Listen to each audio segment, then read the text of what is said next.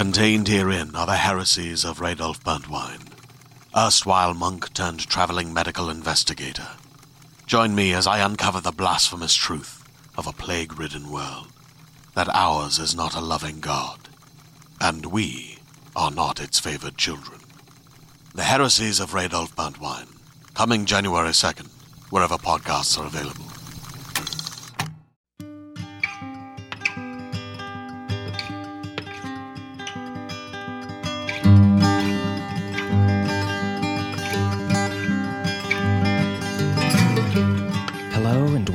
Drabblecast, episode 209. The Drabblecast is a weekly audio fiction magazine that brings strange stories by strange authors to strange listeners, such as yourself. I'm your host, Norm Sherman. So, Drabblecast listeners who've been with us for over a year or so are well aware of our ongoing fascination with cryptozoology, which we define as the study of badass animals that probably don't exist.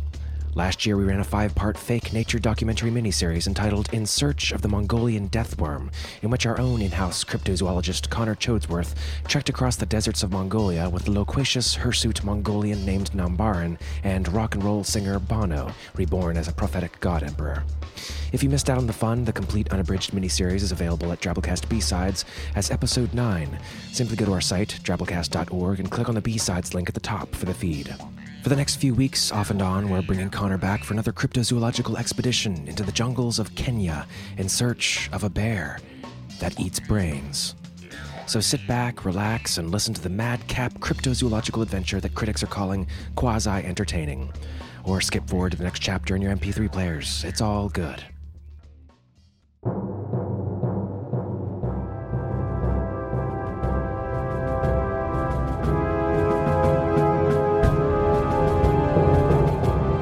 Search of the brain eating Nandi Bear with Connor Chodesworth.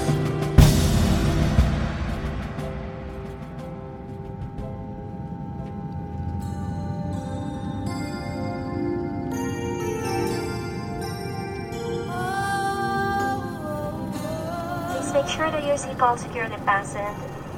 All tray tables, seat backs in the upright and locked position, and all carry-on items are securely stowed for landing. At this time, I ask that all portable electronic devices be turned off. Thank you. You were content to let me shine. That's your way. Sir, Balls! Okay, I'm turning it off.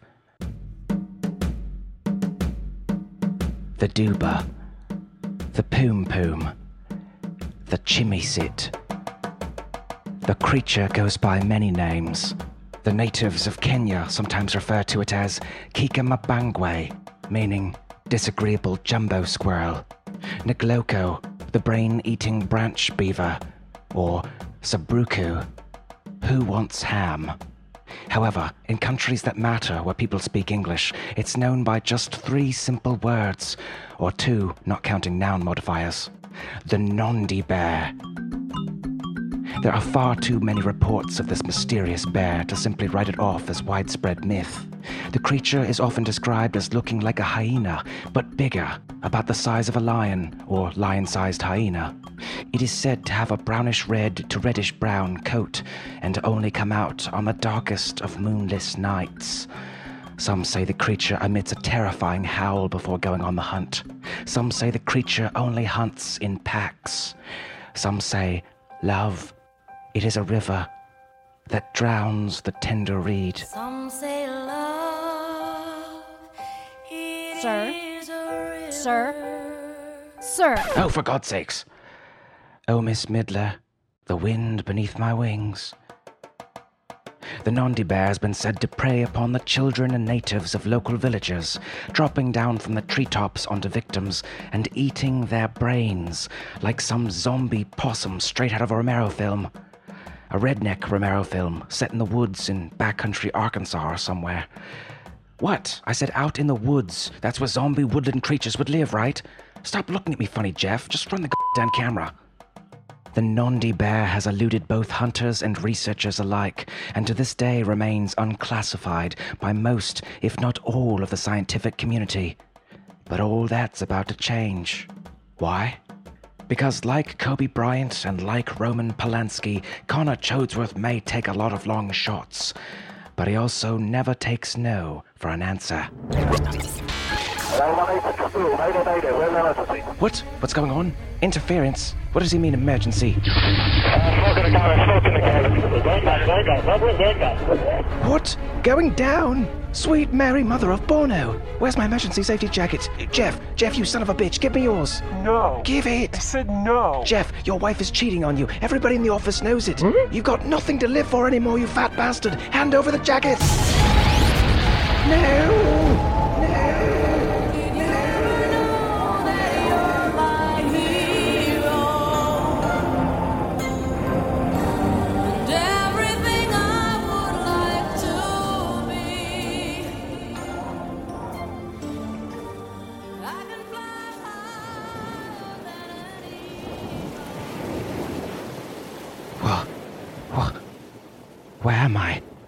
Mama huyu anaitwa Amina. What in the? Anafanya kazi ya kufundisha watoto. Wait, wait. I, I don't. I can't comprehend your. Huwa na maua. No, no. See that that just doesn't make any sense to me. None of it makes any sense. For the love of God, woman, stop! I don't understand you.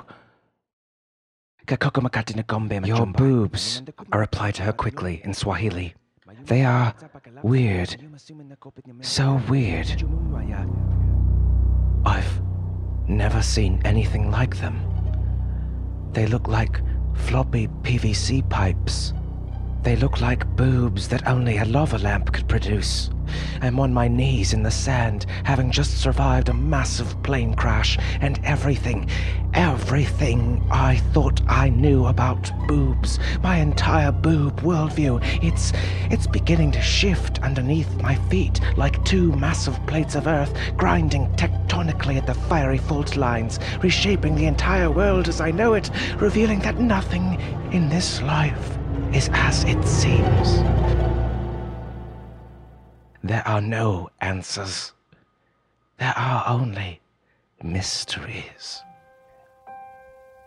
The topless woman stares at me, mouth agape. Some say love My Swahili is a bit rusty, I admit. She probably didn't understand me. Your boobs, I say again in Swahili, slowly. They have changed everything. Some say love it is a flower and you it's only seed.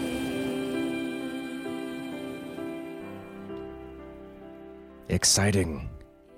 All right, so it's summer and the weirdness is in full bloom outside. This week's show looks at strange fruit, organic, pesticide free peculiarity straight from Mother Earth herself, manic and menopausal. To get us warmed up, let's bang out a hundred word story. This week's drabble comes from Danger Slater, and it's called Porkwood. Danger Slater describes himself as the world's most flammable writer. He's so flammable that he's actually on fire while you listen to this. Seriously, why are you still there? Go help.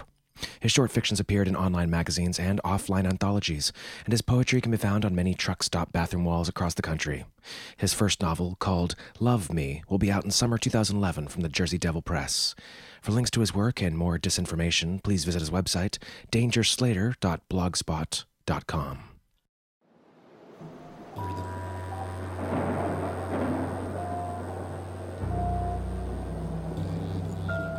I'm trying to imagine a world where people don't have hooves for hands, where the clouds aren't made of lard and the soil isn't fat, where bacon doesn't staple the hills to the horizon and the pink fleshy sunset isn't setting fire to the sky.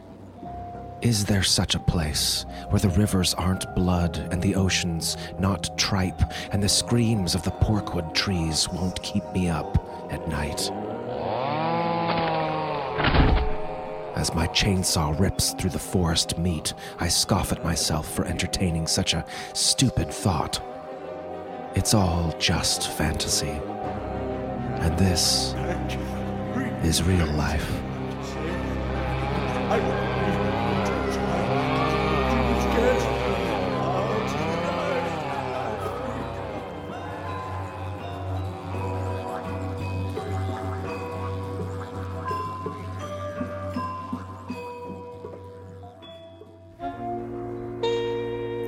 This is the real life, right?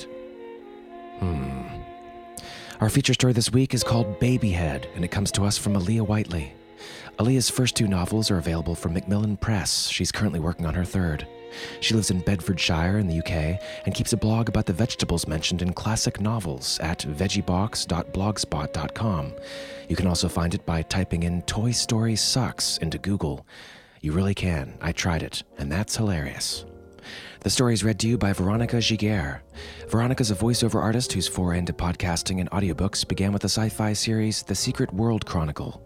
Her smooth voice, animated delivery, and quick characterization of the characters has earned her accolades from reviewers on sfaudio.com and the SF site. While she continues to work with the Secret World Chronicle series, she currently narrates the new Edward Clarke fantasy novel, The Ballad of Iron Percy. So, without further ado, we bring you Babyhead by Aliya Whiteley.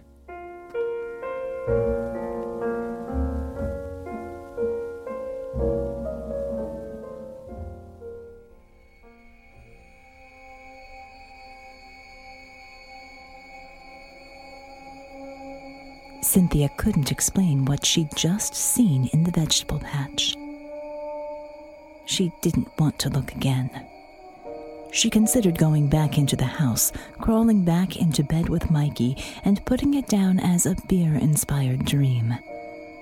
But that pinkish dome with the fuzzy down had felt soft under her fingers, and there had been the smell of manufactured newness, like a dusting of talcum powder wafting up to her nostrils as she had pulled the coarse outer leaves of the cabbage apart. And there had definitely been a face, scrunched up, tiny eyes shut tight, mouth folded in on itself like a bud. She put her gardening gloves back on, crouched down, and looked at the top of the cabbage again. The baby's head was still there. It nestled between the thick caterpillar munched leaves that had begun to peel back in the sun. She could see the curve of the skull, the two delicate ears, even the soft spot on the top. The fontanelle. The word came to her from holding her sister's baby, little Rosalie, years ago, and her sister's warning about the bones not yet having fused together. Pulling back the leaves further to see the face clearly, it struck Sin that this baby looked very much like Rosalie had back then. Or perhaps all babies looked alike. Except, she reminded herself, this wasn't a baby. She patted the earth around the base of the cabbage. It was moist from the rain the night before and packed tight. Nobody had touched it. A cat meowed, close by, a thin sound.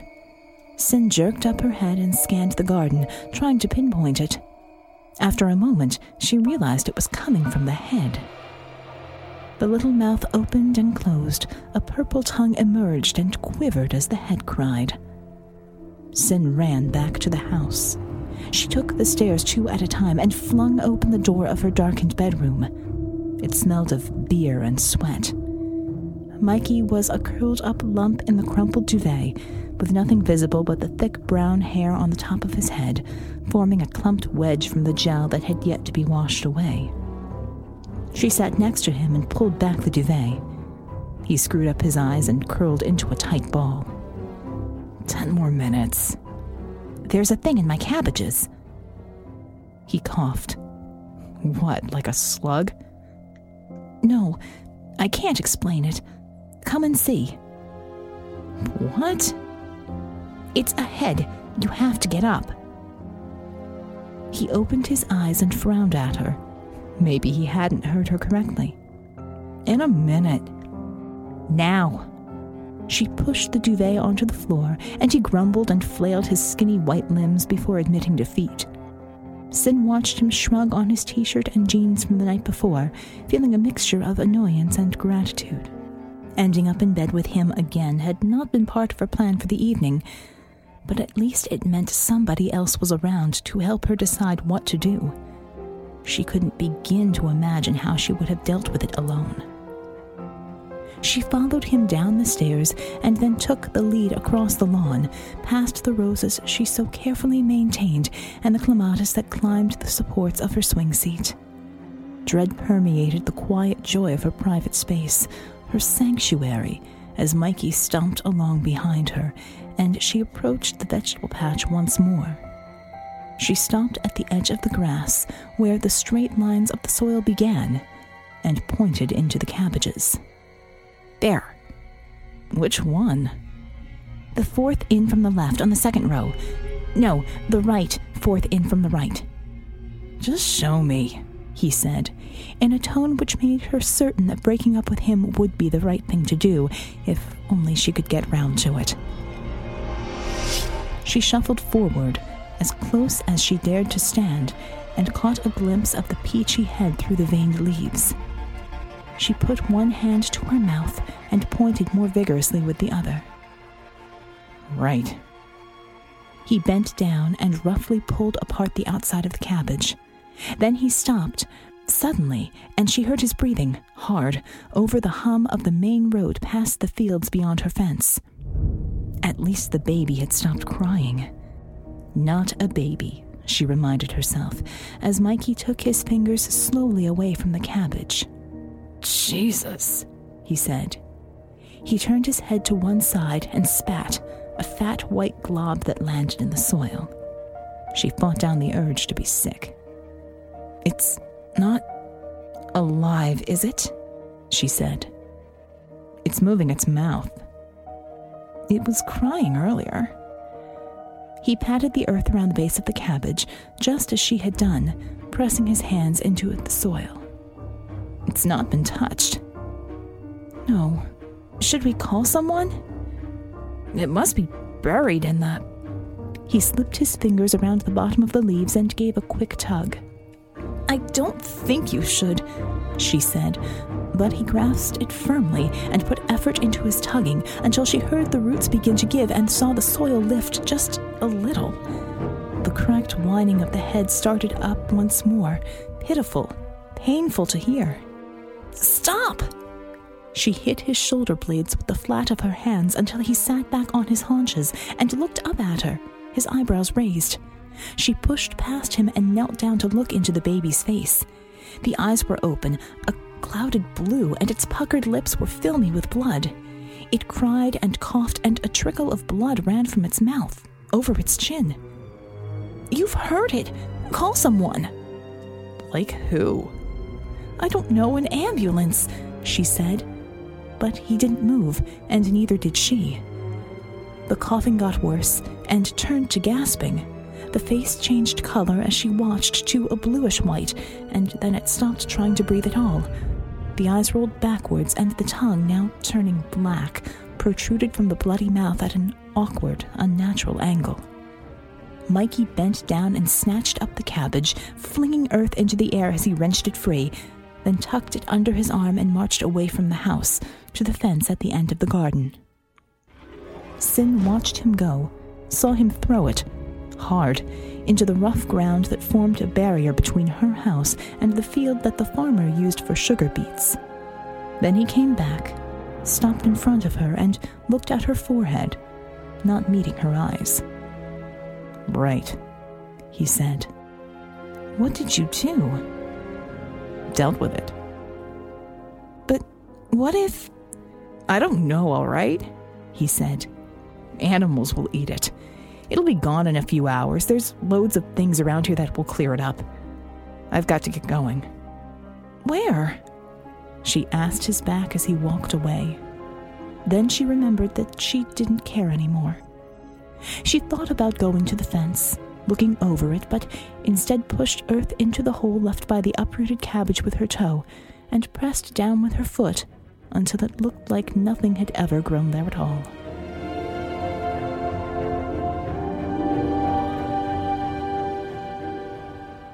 When she got into bed that night, it still smelled of Mikey. She wished she'd remembered to change the sheets and air the room, but hadn't gotten further than lying on the sofa, watching whatever came on the television that required no thought after he left. Sin flipped over the pillow and hit it with the flat of her hand, then lay back and tried to find sleep. It wouldn't come. Out in the dark, she heard singing. She got up, walked over to the window, and twitched back the curtain just a little. to give her a view of the garden and beyond. Nothing moved. It was a still night, the sky a dark blue with faint streaks of purple remaining from the late sunset. In the distance, the trees rose up together, and the farmer's field stretched out in patterned ridges. The garden was no different than usual. The swing seat did not move. The clematis and the roses sat dormant, waiting for the morning. The runner beans curled around their poles, and the cabbages squatted in the earth, drawing nourishment into their thick veined leaves. It was singing. Somewhere out there where she couldn't see it, it was singing strange words, baby words between sense and nonsense, in the darkness, alive and bleeding into the soil. She dropped the curtain, ran down the stairs, through the kitchen, out into the warm night. The cold grass tickled her bare feet. At the bottom of the garden, she climbed over the fence, caught the hem of her nightdress on a nail, fell, and scrambled on her hands and knees to the edge of the field. The singing faded, petered away into silence. She searched the field until it was too dark to see her hands moving over the soil. There was nothing. The baby did not sing again. Sin stepped into the bar and scanned it until she spotted him at one of the back tables, straddling the bench seat with one pint in his hands and another lined up in front of him. He was with the usual group from his office. They were laughing at something. She could tell from the way his shoulders moved that he was laughing too, even though his back was to her. The music was too loud and the room too crowded for her. She'd phoned in sick spent all week at home, listening out for only one sound. To be surrounded by voices was nearly too much for her, but Sin fought down her panic and wound her way through the crowds to stand behind him. She tapped him on the shoulder, and when he turned around to look up at her, his smile fell away. I need your help, she said. Oh, yeah? I can't sleep. It keeps making noises. What does? At first, she wasn't sure she'd heard him correctly. But from the way he was looking at her with hostile eyes, his chin set, she began to understand the situation. You know what? she said. No, I don't. You getting around in, Sin? said one of his friends. Graham, the tall one. No, she told him. If you're not drinking, there's no point in being here, said Mikey, with a smirk to his friend, who pulled amused, complicit faces back. She crouched down in front of her and put her mouth up close to his ear. He always had nice ears, small for a man, with soft flesh and delicate lobes. Please don't do this, she whispered. It's still alive. I need you to help me find it. I've spent nights out there. He turned his face into hers so he could whisper back. You know what you should do? What? Move house. He sat back away from her, and Sin stood up and walked away, pushing back through the laughter and the shouting and the spilling of beer. Outside the pub, she waited for a while, in the warm yellow light from the doorway of the fish and chip shop outside, but Mikey didn't come out. If he had, she didn't know what she would have said anyway.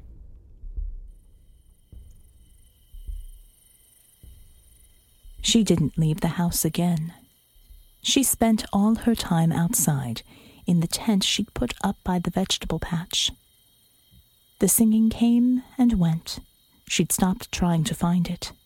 Instead, she listened and sometimes shouted out how sorry she was over the field. And she watched the cabbages with their roots still deep in the soil.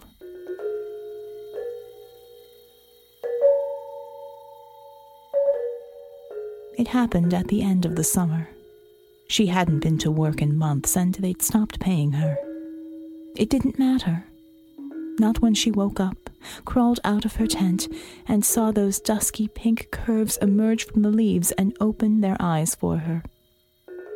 Sin counted them. Seven. Seven little baby heads, all perfect, all nestled in the cabbages, little mouths, little tongues, tiny little noses. It was impossible to tell them apart, but she supposed it would come to her in time, the differences that made them unique. Darlings, she said. She knelt down amongst them and stroked their heads, their eyes, their peachy cheeks. Her body responded to the soft smell of them. She felt her womb and her heart expanding with love. The voice reached her from the field. It sang strange words, clear in the dawn, and the blind blue eyes of the new ones turned in its direction as one. The singing grew louder. She stood up, climbed over the back fence, and followed it to the field.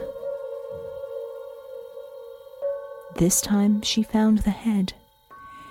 In the rows of sugar beets, buried under a seething mass of worms and flies, with its eyes eaten and the sockets sunken with maggots, with a ragged, writhing hole where its lips and tongue should be. Still it sang on. Sin picked it up, brushed off as many of the insects as she could, and carried it back to the others. She sat cross legged in the middle of the cabbage patch and held it in her lap, against her abdomen, stroking it, hoping it knew how much she wanted it. The other babies listened to the song. The dawn turned into daylight, clear and hot and strong, and they began to sing too, as clear as birds, as sweet as spun sugar. How perfect they all were, singing together, singing in harmony, singing in joy. Sin lay down in the dirt and let their song impregnate her.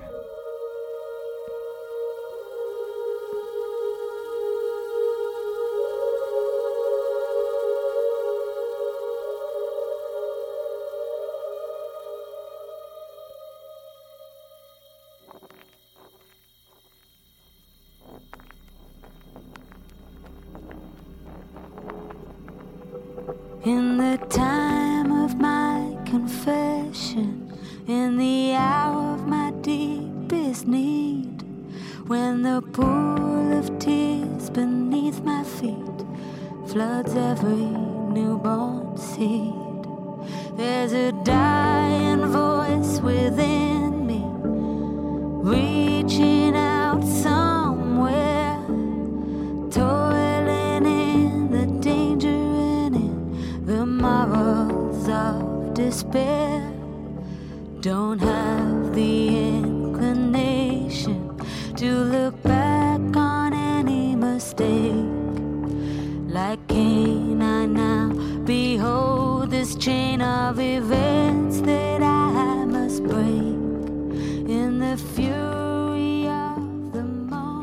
That was our story. Hope you enjoyed it.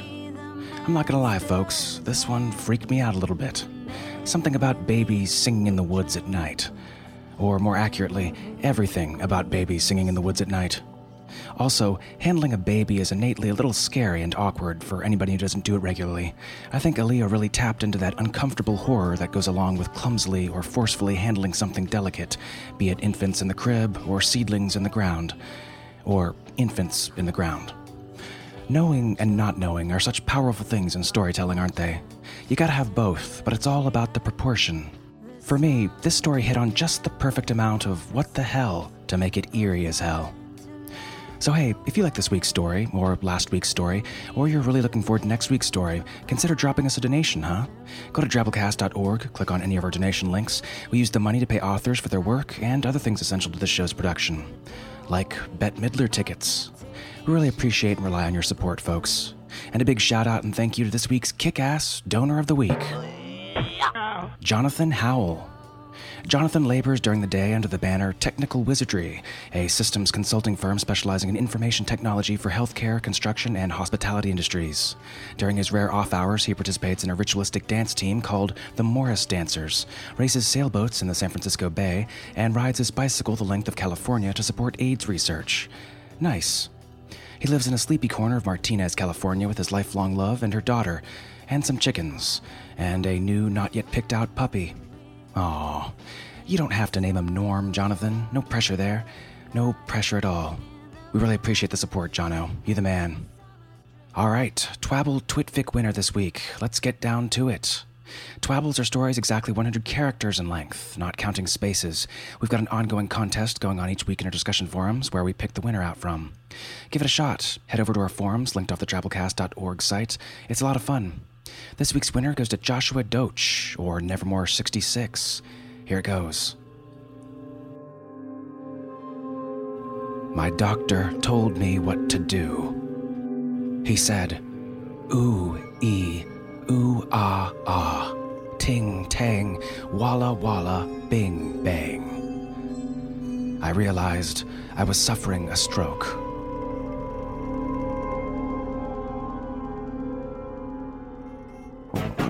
I told the witch doctor I was in love with you. Nice. the witch doctor I If you do Twitter, remember to follow Drabblecast at the Drabblecast. Alrighty, folks, that's it for this week. Remember, the Drabblecast is brought to you with the Creative Commons Attribution Non-Commercial No Derivatives License, which means don't change or sell it, but feel free to share it all you like. Special thanks to this week's awesome episode artist, Johan Lindroos. We'll see you next week, weirdos. Until then, our staff is made up of Associate Editor Matthew Bay, a lion sized hyena, and yours truly, Norm Sherman, reminding you it's all just fantasy.